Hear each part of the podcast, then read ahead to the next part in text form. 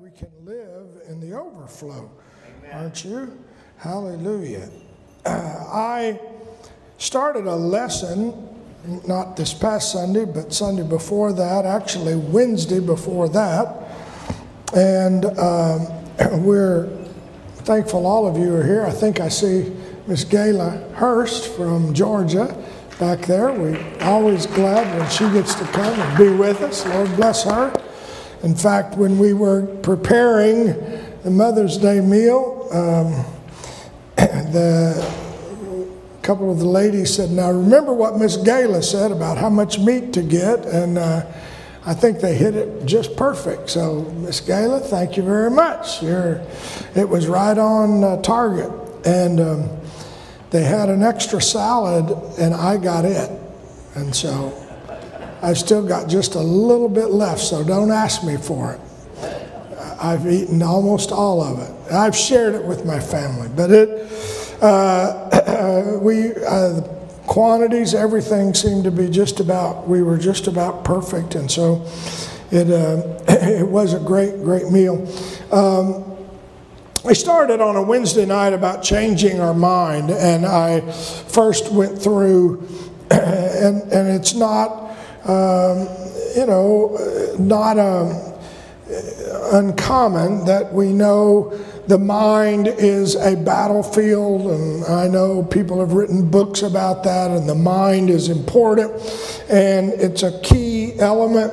And uh, I talked about uh, peer pressure and how just uh, being conformed is so easy to happen when you, you do these fun little experiments in psychology, we did them in undergraduate work, even and not even in graduate school, where you you uh, get the whole class in on the trick, and uh, you give the instructions, and you say, "All right, uh, point to the longest, write down the longest line, or raise your hand when I point to the longest line, and you get everybody but one. Uh, and so you say, all right, uh, where's the longest line? And you point to it, and you point to the second longest line, and it's clear. And everybody raises their hand on the second longest line, and that one last person who doesn't know what's going on will kind of look around, and then he'll raise his hand, or she'll raise their hand and you can give the instructions again. Now, the longest one, which one is the longest one? And they'll, everybody raises their hand on the second longest and they'll do it again. Like about 75%, about 78, 80%, somewhere in there, uh, will have that sense of conforming to peer pressure. And so it happens. It's easy to get our minds. And I, I talked about the mind in a lot of scriptures. And then I talked about perspective. I didn't have this slide up, but it's uh, my mother taught art for many years, and you know, there's a two dimensional perspective, and then there's three dimensional perspective. And if you were to look at a box, this is drawn on a flat piece of paper, but it looks like a cube, and, and you draw those horizon lines out, it goes to a point, and you're able to draw roads and streets and draw buildings, and it has a, a, depth perspective to it. And I talked about perspective and the difference between the perspective of just looking at today and the perspective of looking at the future. And then uh, we read in Titus of being able to see what God has done in the past as well as what the fact that the Lord is coming and how that perspective begins to give you a, an ability and a power uh, to do right, to do what is right. When you realize that, you know what, it's not just about living for today, you know, that there is something in the future that I need to plan for, that I need to have uh, for. You know, in fact, uh, the Bible even uses insects like the ants, how that they gather and they store up food. And why? Because they have a perspective, whether or not they see the future, but it's like one day there's going to be snow, there's going to be whatever, and we're not going to have food, and so we have it stored up. And that sense of, I don't know that they are able to look back. Uh, maybe uh, it's sort of uh, born in them that they know that this is what ants do. But it becomes uh, our way of uh, recognizing that we have to be taught and uh, the Bible said that teaching us that we must be taught to live godly, that the Lord gave Himself for us, that's past, and what we're looking for in the future. And then I talked about, I didn't actually put this slide there, but you'll remember uh, the whole sense of our society looking out for number one. And I began to talk about how uh, Gloria Gaynor, uh, back in the 70s, early 80s, wrote a song, sang a song, I Will Survive. I can make it on my own. He walked out on me, and I'm telling you, I'm able to make it. I don't need anybody, I don't need anything. I'm tough. And that sense of it's all about me, me against the world. And yet we have that very sense of, uh, you know, uh, the, the, the picture that I put there was a man taking a selfie because our society is all about does this make, does, I like it, does this feel good for me, is this going to benefit me? And we know it's not a unique problem, it's a problem that's gone on all throughout history. In fact, President John F. Kennedy, we all can remember, most of us are old enough to remember when he fa- said the famous line ask not what your country can do for you, but rather ask what can you do for your country?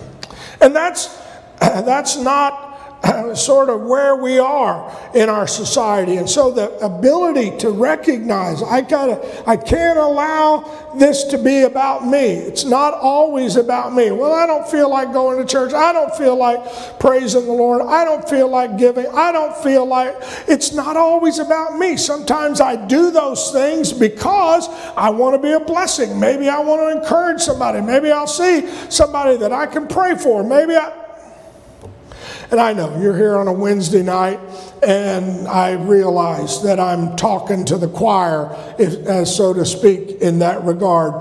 And yet, here we are that, uh, you know, uh, and I read the scriptures in Mark where Jesus was uh, going to tell them how he must suffer, and they, James and John, were so obtuse, if you will, so out of it, so uh, slow, uh, uh, not in touch, whatever phrase you want to use, that, that in the midst of him talking about how I'm going to go and die and be crucified and rise again and all that, they say, hey, can one of us sit on the left and one sit on the right?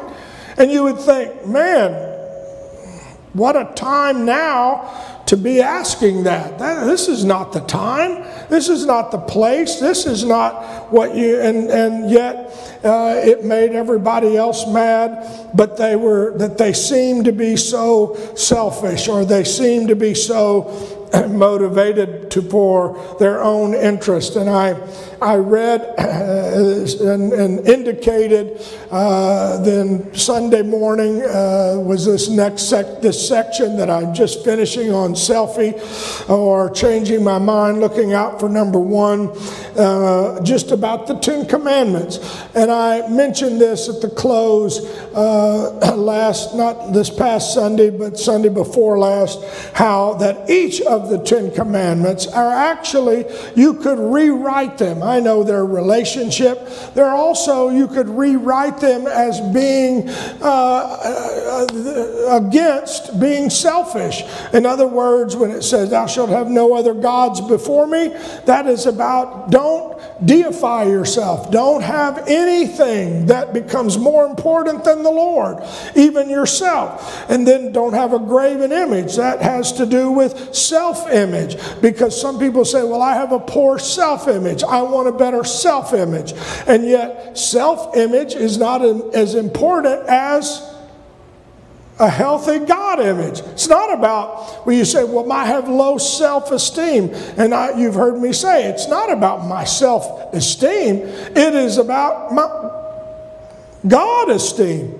In other words, I recognize that I, without the Lord, if it were not for His amazing grace, and such were some of you, yeah, well, I feel bad because I was raised, I didn't have this, I didn't have that. Yes, but now you have God who is able to do all things. So it's not about my self image and self centeredness. And I went through those Ten Commandments, and that's where I stopped. So, changing my mind, those are some things. First of all, a sense of perspective, a sense of looking out for number one. We covered those two, so we'll try to cover the rest of these tonight. And that, the next one is what? Change your mind about money. I know this is on a Wednesday night. We've taken the offering, and so you don't have to panic. Not going to be raising money tonight. But Scrooge McDuck, for those of you who are Disney fans, and the other one was Old Ebenezer. And that very sense of, uh, you know, how do I, the world's view of money. Uh, and Jesus attacked it, if you want to say, head on. He tried to make sure it was, you know, that the church, the children of God changed their mind about money. Money is a tool. You say, well, I need more money, more money, more money, more money.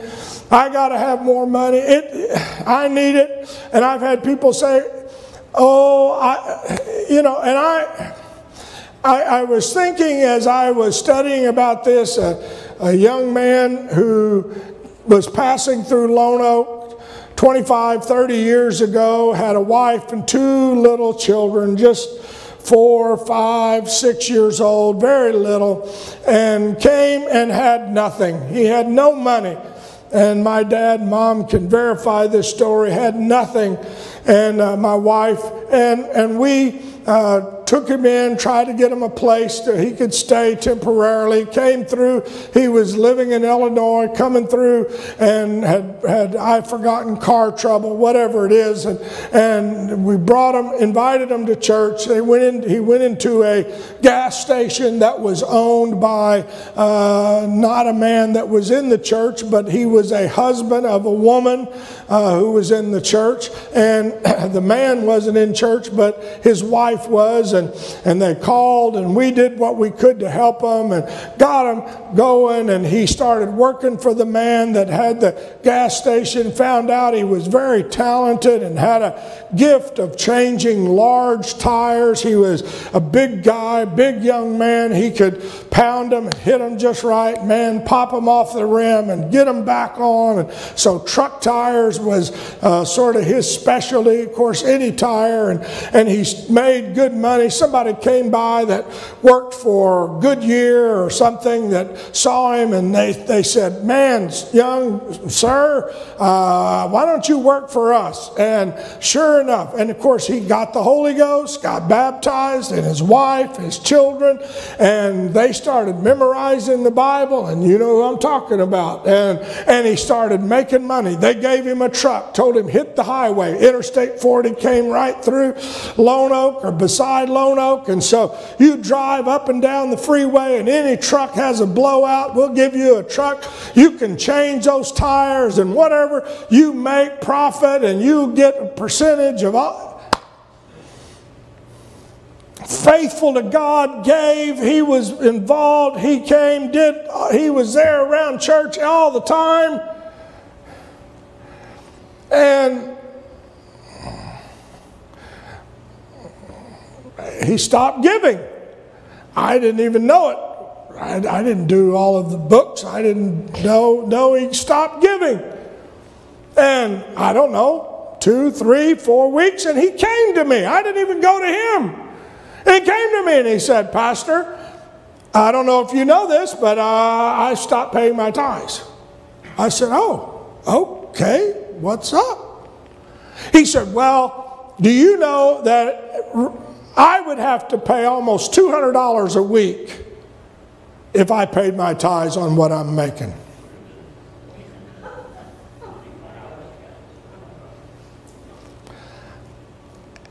And I'm slow. And I said, That's fantastic. Because I thought, I can figure, add another zero. He's making $2,000 a week. A guy that we help give him food about three years before. Wow, that's awesome. He said, Well, no, it's really not. Because he said, that, No, you should not give that to church, that much money.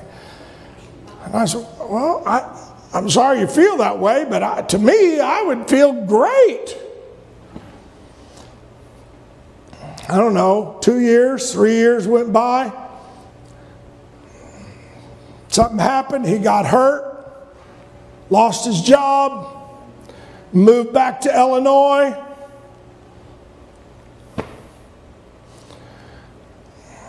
Thought I'd never hear from him again. And since I've been gone, I heard he came back to Lone Oak, basically destitute again. The church wrapped him in their arms, tried to help him couldn't work at the same job, tried to help his family, except now, unfortunately, both of his kids are gone, not in church. And I don't remember, accident, something happened, and uh, he ended up in the hospital, I think in Memphis, wasn't it? And uh, ended up dying few years ago. Sad story. And, and you say, well, is it all because he quit paying tithes? No, but I still believe in the blessings of God. And I know I'm on Wednesday night and I'm not, uh, you know, I, I'm not saying, oh boy, I'm pointing my finger at anybody. It's just that the Lord said you've got to get a different view of money. It is a tool I want to I want to be able to give. I should feel good about giving. The Lord loves a Cheerful giver. And you said, well, I gotta, I gotta take care of myself. And so that's why the Lord said in Matthew, lay not up for yourselves treasures on earth where moth and rust doth corrupt, thieves break in to steal, but lay up for yourself treasures in heaven where neither moth nor rust nor thieves break in to steal. For where your treasure is, there will your heart be also. And then he goes into the discussion about if your eye is single, the whole body is full of light. If your eye is evil, it's full of darkness. And therefore, great is the darkness. and then he says these words No man can serve two masters. You either hate one and love the other, or hold to one and despise the other. And then he puts the phrase, You cannot serve God and mammon or money. And then he said, Don't take thought of life and eat and drink and body and what you put on. Isn't the life more than all of that? Notice the fowls of the air, they don't sow, they don't reap, don't gather into barns, yet your heavenly Father feeds them. Are you not better than they? Which of you, by taking thought, could add one cubit to your stature? what that means is, no matter how much I think about it, I can't be an NBA center. I can't grow three feet tonight. You understand? Which of you, why do you take thought for raiment? Consider the lilies of the field. And he says, No one is even clothed like they are. O ye of little faith. Don't ask, What shall you eat? What shall you drink? What shall you be clothed? For all these things do the Gentiles seek. For your heavenly Father knows you have need of these things. But seek ye first that relationship with God and his righteousness, and all these things shall be added unto you. Take no thought for tomorrow, for tomorrow will take care of the day of the things of itself. Sufficient unto the day is the evil thereof. I want to tell you something. When you are so caught up, and I mentioned this, most of us buy things we don't mean, need with money we don't have to impress people we don't even like. And we all have stuff and too much stuff, and I'm guilty. But I want to tell you something. When you are, and the Bible talks about the love of money, I'll read the verse. But when you are so caught up in money, you know what you can easily fall prey to? Hello, I have a great deal for you. Huh? That's exactly right. I've had people, and I think, how did you even believe that for one second? People can get taken in, and I don't care. I don't care who you are. I don't care how educated you are.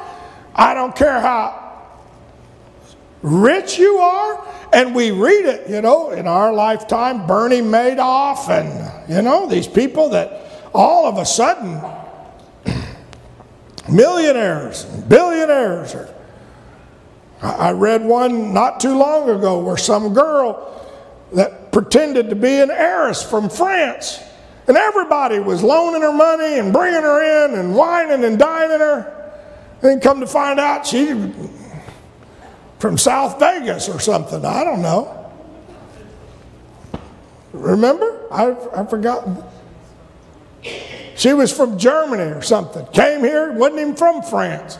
But she was telling everybody, oh man, and they were they were they were giving her money, giving her, having her at parties, doing everything. Found out she's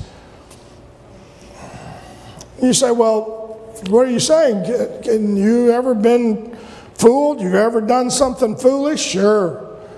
Can't hardly live unless you've done something foolish with money at some point.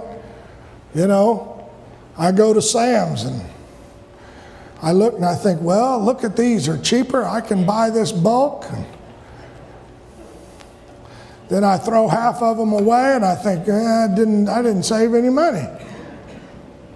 Anybody guilty? No, I don't want you to raise your hand. I'm sorry. But we're living in a society that I want more. I want, I want something else. And, and that's why Paul told Timothy godliness with contentment, it's great gain. For you brought nothing into the world, bring nothing out of the world. And we're certain we can carry nothing out. Food and raiment, let us be content. And he says, They that will be rich fall into temptation and a snare. When, the, when your goal is money, you will fall into a temptation and snare, into many foolish and hurtful lusts, and drown men in destruction and perdition. For the love of money, not money, but the love of money, is the root of all evil, which some have coveted after and erred from the faith and pierced themselves through with many sorrows. and that's why Luke tells the story of the man that tore down barns and was going to build bigger barns. And the whole point of it all was guess what? I will say to my soul, Soul, take your ease, have, have a good time, rest, relax. I've got, I've got stuff, I'm going to have more stuff. I'm to. And the Lord said, Tonight your soul is required of you. I don't have the power to speak peace to my soul, but I want to tell you something. Whether you have a lot or whether you have a little, if you have a relationship with Almighty God, you are a very rich individual. If you can lay down at night and feel the peace of God and the presence of Almighty God, whether or not you have a hundred dollars in the savings account or a million dollars, there's something that's awesome about being able to know that tonight, if the Lord comes back, I'm planning on meeting Him. And so it is not a question that money is bad or money is evil. Uh, somebody said it's filthy lucre. The Bible says that. I, I've heard preachers, when they get ready to take the offering, tell everybody, get that filthy stuff out of your pocket, put it in the offering plate, get rid of it. Of course, then we know it does have a lot of germs and so forth, but it's not, not just about, you know, and I, I, again, I don't speak about money as much as the Lord did. The Lord spoke about money numerous times about and, and, that he observed it and the widow's mite and individuals that gave all that they had and gave a portion and i i, I commend and I, I say that and i mean that there are many that give above and beyond their tithes. They give building fund. They give offerings, special offerings. They give to people in need, and they they do everything they can. And that's what's so powerful about being able to recognize. You know what, Lord, I am so thankful I can give. I don't know what will happen, but you know what? When you give out, the Lord gives back in. You cannot outgive God. Amen never will be able to outgive him, so you will be rich toward God. The next thing to change your mind is a sense of recognizing that everything is relative. This is a little experiment that you can do, and it shows a little cylindrical object like a, a piece of pipe. And if you shine a orange light on it from one direction and the, the pipe is turned sideways, that begins to look like it's a square on the wall. If, on the other hand, if it, you shine the light in the other direction, like the blue light, it will show up as the shadow being a circle. And so you would say, wow, the pipe is a circle. It's kind of like the old story, and you may have heard the old story about the five blind men that went to uh, see an elephant. Remember that story? And they put him in a room with a big elephant, and the one blind man came out and said, Man, elephants are about this big around, and they're long, and they're like a snake. I, I couldn't imagine that. Another blind man came out and said, No, no, no. I, eh, they're, they're flat and real thin and flexible. No one said, No, you got they're big around. You you can grab them and, and you hardly put your arms around. It's like a tree trunk. Another blind man came out and said, I don't know what y'all went in to see, but they're flat and they're just big. You can rub your arms and as high as you can reach, and there's elephant, and down there's elephant, and upside there's elephant everywhere. Other one said, uh, What room did y'all go to? They're real thin and have long hairs.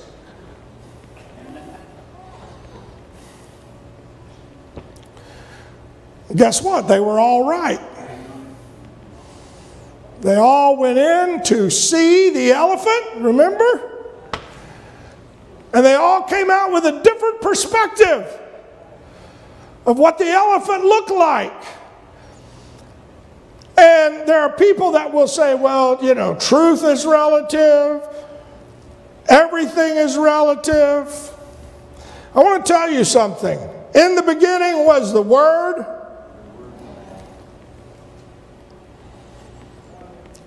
Everything has to be measured against this. This is truth. One writer said, Paul said, Follow me as I follow Christ. This becomes the thing that we measure ourselves against. I don't care what somebody else says, I don't care what, it, uh, it doesn't matter. It's what does the Word say. The Lord is the author and the finisher of our course. We've seen individuals that the doctors say not going to make it, and the Lord said, I'll just let them live another month. Huh? Six months. Even longer than that. And you say, well, how can that happen? Because He is the author and the finisher. And if He says it's not yet finished, guess what? It's not yet finished. And so you have to make sure you do not allow yourself to get caught up in a world that everything is relative. And I know, you know, uh, the Word was made flesh. We, do, we beheld his glory as the only begotten of the Father.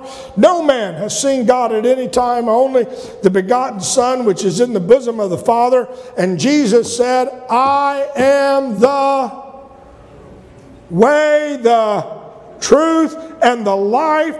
No man can come unto the Father but by me. So when somebody put, tells you, well, it's everybody is going to the same God, it's all relative. You believe like you want, we believe like we want, and it's all the same.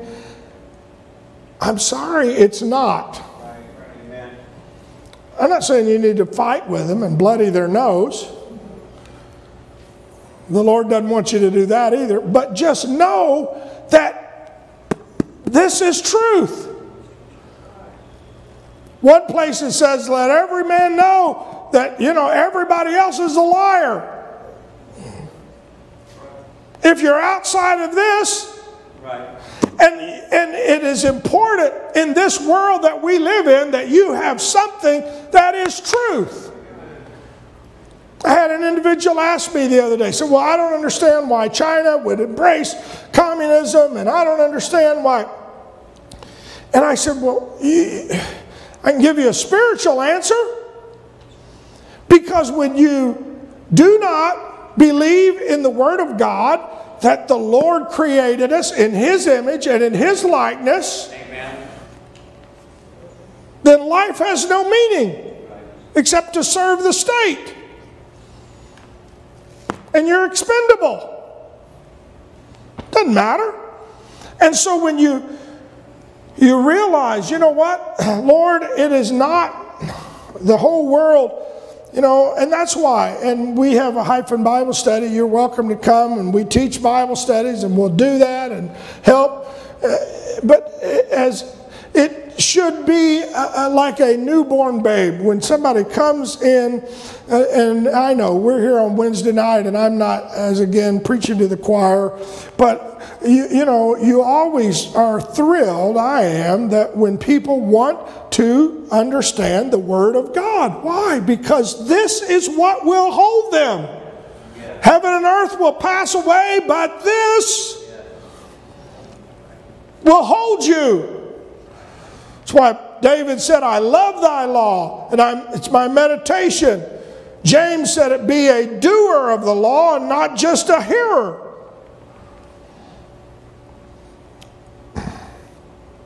Paul told Titus, I called himself a servant of God, an apostle of Jesus Christ, according to the faith of God's elect and the acknowledging of the truth which is after godliness goes on to say, For with the faith of God's chosen ones, and to lead and encourage them to recognize, pursue the knowledge of the truth that leads to godliness.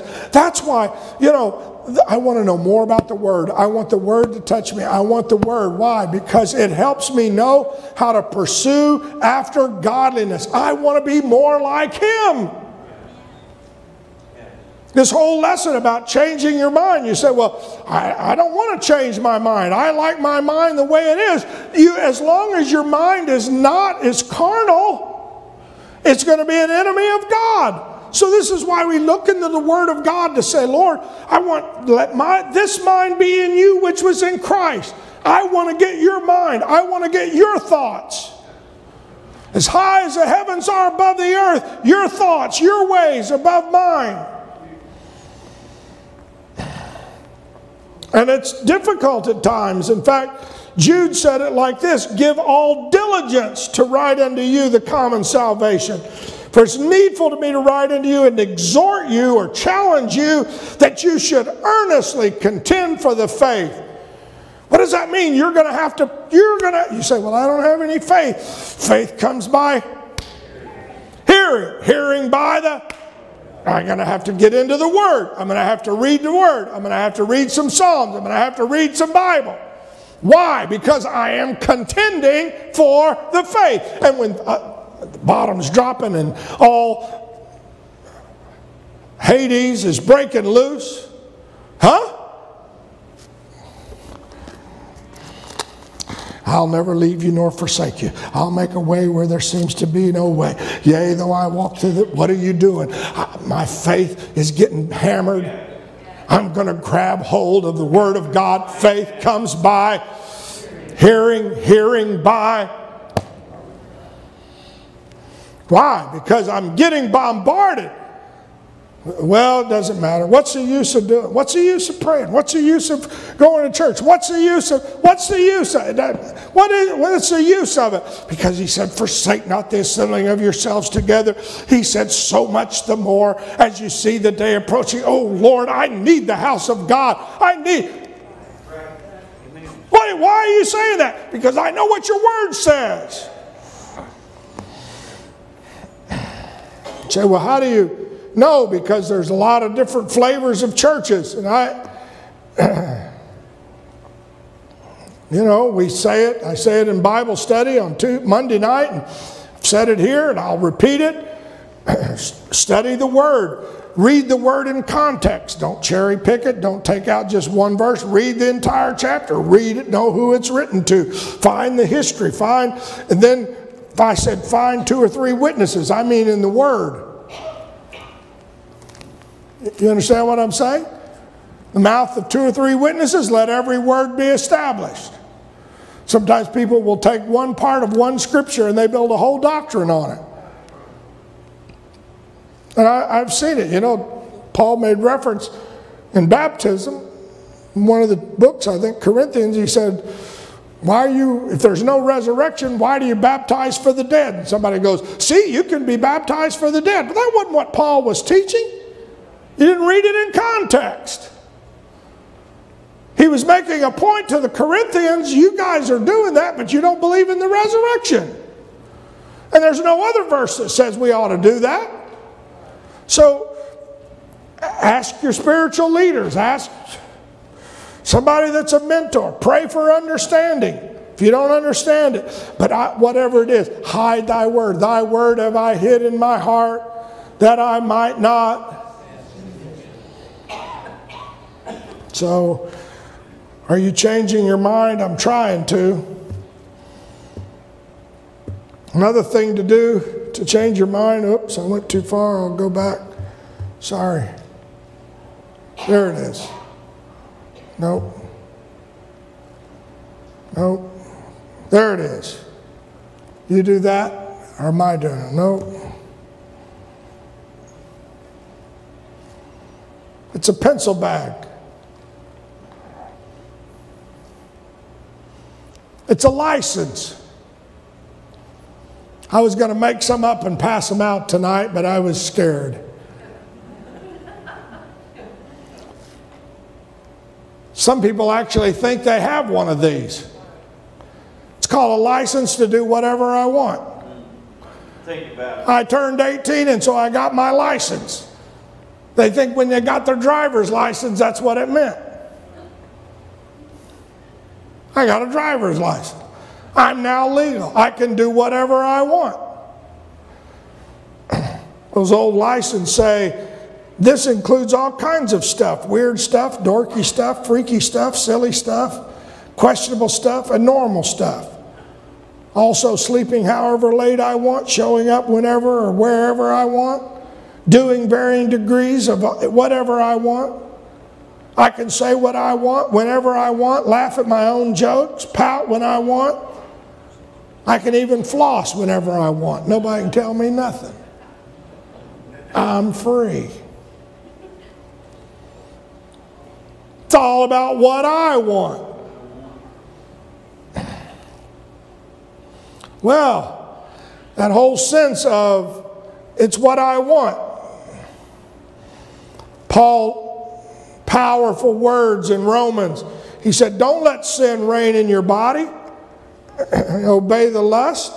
Neither yield your members as instruments of unrighteousness unto sin, but yield yourselves unto God as those that are alive from the dead, and your members as instruments of righteousness unto God. For sin shall not have dominion over you, for you're not under the law, but under grace. What then? Shall we sin because we're not under the law, but under grace? And what was the answer? God forbid. And in the sixth chapter and the seventh chapter, about four or five times, he says, God forbid. God forbid. Know ye not to whom you yield yourselves to obey, his servants you are, whether it's unto death or unto righteousness. But we are no longer the servants of sin when we have obeyed from the heart. That's an important phrase, obeyed from the heart. Why? Because in this hour, to love the Lord with all your heart and all your mind and all your soul, you have to change your idea because society and the world, and that's where we are living. And I hate to tell you this, but you know, it's like it doesn't matter how God made me, it doesn't matter what I understand, it doesn't matter, it's whatever I feel today. Everything is fluid. I can be anything I want, anytime I want, however I want. And you're like, that's not even biblical. And, I'm not trying to be attacking. Seventh chapter, what shall we say then? Is the law sin? Again, God forbid. I wouldn't have known sin but by the law. For I delight the law of God after the inward man. Paul told him in Galatians some of the same thing. Walk in the Spirit. Don't fulfill the lust of the flesh. And he goes through a list. And from the 16th verse to the 26th verse, he goes through all kinds of things and he, that he says are not under the, that you are not under the law, but the works of the flesh are these. And he says, they which do such things shall not inherit the kingdom of God, but the fruit of the Spirit is love, joy, peace, long suffering, gentleness, goodness, faith, meekness, temperance. They that are Christ have crucified the flesh. What are you saying? It's not about anything goes. I don't have license. You know, well, I'm I'm free and I'm I'm able and I live in America and I can do. I want to tell you something. I still have to follow. Yeah.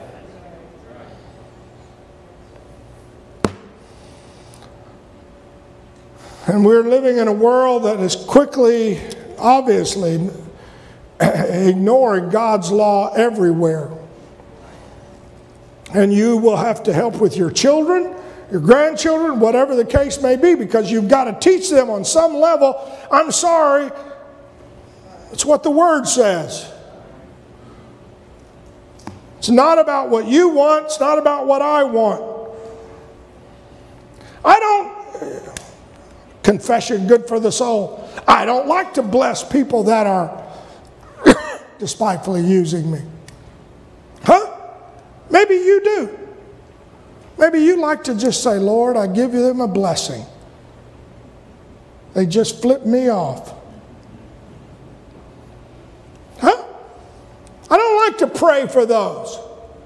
I don't like to have a different godly response. My flesh doesn't like it. Your flesh may love it. Huh? Oh God, help me. I know what your word says. I'm trying. Have I failed? Sure. Will I fail again? Probably. If I have another 24 hours, I'll probably make another mistake. But what I'm going to do is I realize, Lord, oh, forgive me, Lord, I need to get back in harmony with your word. Why? Because I am trying to put the mind in me that was in Christ. I'm changing my mind. the next thing you have to change is a whole sense of, oh, it went too fast, that's all right. Wholeheartedness.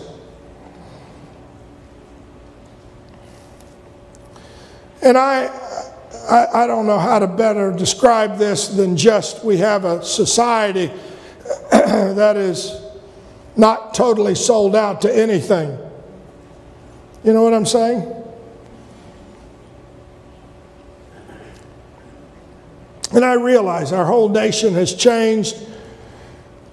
Our whole society has changed. I told you before, my grandfather retired from Esso, Exxon, Humble Oil, whatever refinery in Baton Rouge.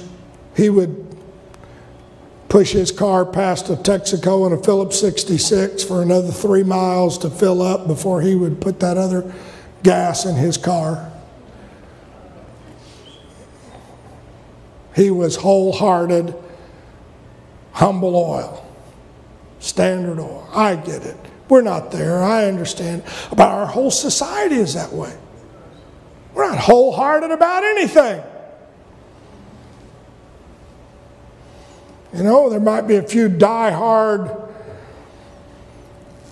Packers fans or OSU fans, but they're few and far between and, and, and getting wholly committed. That's why Jeremiah talks about time whenever he said, I'm, I'm going to put the law in their heart. I'm going to, I, I want them not to turn from it. I will rejoice over them.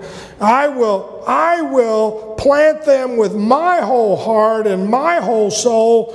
And if there was ever a time that we need to realize God is on our side, how much more should we be that committed to Him with my whole heart? That's why Jesus in the New Testament would tell them, told the rich man, Well, you know, what is the greatest commandment? Hear, O Israel, the Lord our God is one Lord. Thou shalt love him with all your heart and all your soul and all your mind. You must come to God. You must believe that He is. He is a rewarder of those that diligently seek Him, and you've got to be wholehearted. You have to be totally committed. I want the Holy Ghost. I want to touch the Lord. I want whatever it is, I want to be completely sold out. And we're living in an hour when it's easy to see folks that are not sold out, and that's why we study the faith chapter. Moses is a good example. He was the son of Pharaoh's daughter, by, she found him in the bulrushes, and yet the Bible says he chose to suffer affliction with the people of God rather than to enjoy pleasure, and the reproach of riches greater than the treasures of Egypt, the reproach of Christ greater than the treasures of Egypt. He had respect under the recompense of the reward. He kept his perspective on the coming reward. By faith, he forsook Egypt and not fearing the wrath of the king and endured as seeing him that was invisible. Here's an individual who gave up prestige and power and pleasure and prosperity to go live in a desert. How did he do it? He was that committed to God. And there are people that are here, and there are people that have had basically family disown them and walk away from them and know that this has gone on and that's gone on and I have had oh I would rather have God than I would to have prosperity. And I can I know ministers and people that have given up whatever it is, rather than to go through that to seek that which is invisible. They were wholeheartedly committed to God. Last but not least, and I know my time, it's 803. But uh, the last little section of changing your mind. You gotta, you gotta change your mind about who's paying your wages, who your employer is. Well, I work for Esso, Exxon, I work for the hospital, I work for the trucking company, I work for. Let me tell you who we work for, first of all. You say, well, I'm a fireman, I'm a I'm a doctor, I'm a baker, I'm a chef, I'm a construction builder, I work for myself. Uh uh-uh, uh I don't work for myself. You don't either. You know who we work for? You got to keep that perspective in your mind. I understand at times you know, the boss, you know, you'll have to work overtime and you can't be here and this happens and that happens. And I, I, get it. I'm not saying you quit your job the first time it interrupts your prayer life or your church going. But what I'm telling you is that at some point you got to always remember I'm working for Him. No matter what I'm doing. This is why Paul would say to the church at Colossians, he would say, For this cause, since the day we heard it, cease not to pray for you and desire that you might be filled with the knowledge of His will and all wisdom and spiritual understanding, that you might walk worthy of the Lord, all pleasing in every good work increasing in the knowledge of God, strengthened with all might, his glorious power, patient, long suffering, joyfulness, giving thanks unto the Father who hath made us partakers of inheritance and light, who hath delivered us from the power of darkness, translated us into the kingdom of his dear Son, in whom we have redemption through his blood, forgiveness of sins. Why did you say that scripture has to do with your employer? Because no matter who you are working for and how bad the job is, you have something to praise the Lord for. One day, He called me out of darkness. I don't feel like going to work today. This is what the Lord's provided. Praise the Lord. Lord, you know, I don't, I'd rather be anywhere else, but you know what? I'm so thankful one day you redeemed me. I'm so thankful you set me free. Amen. And by the way, I'm okay if you give me a better job. I'm okay if you make my boss a little kinder.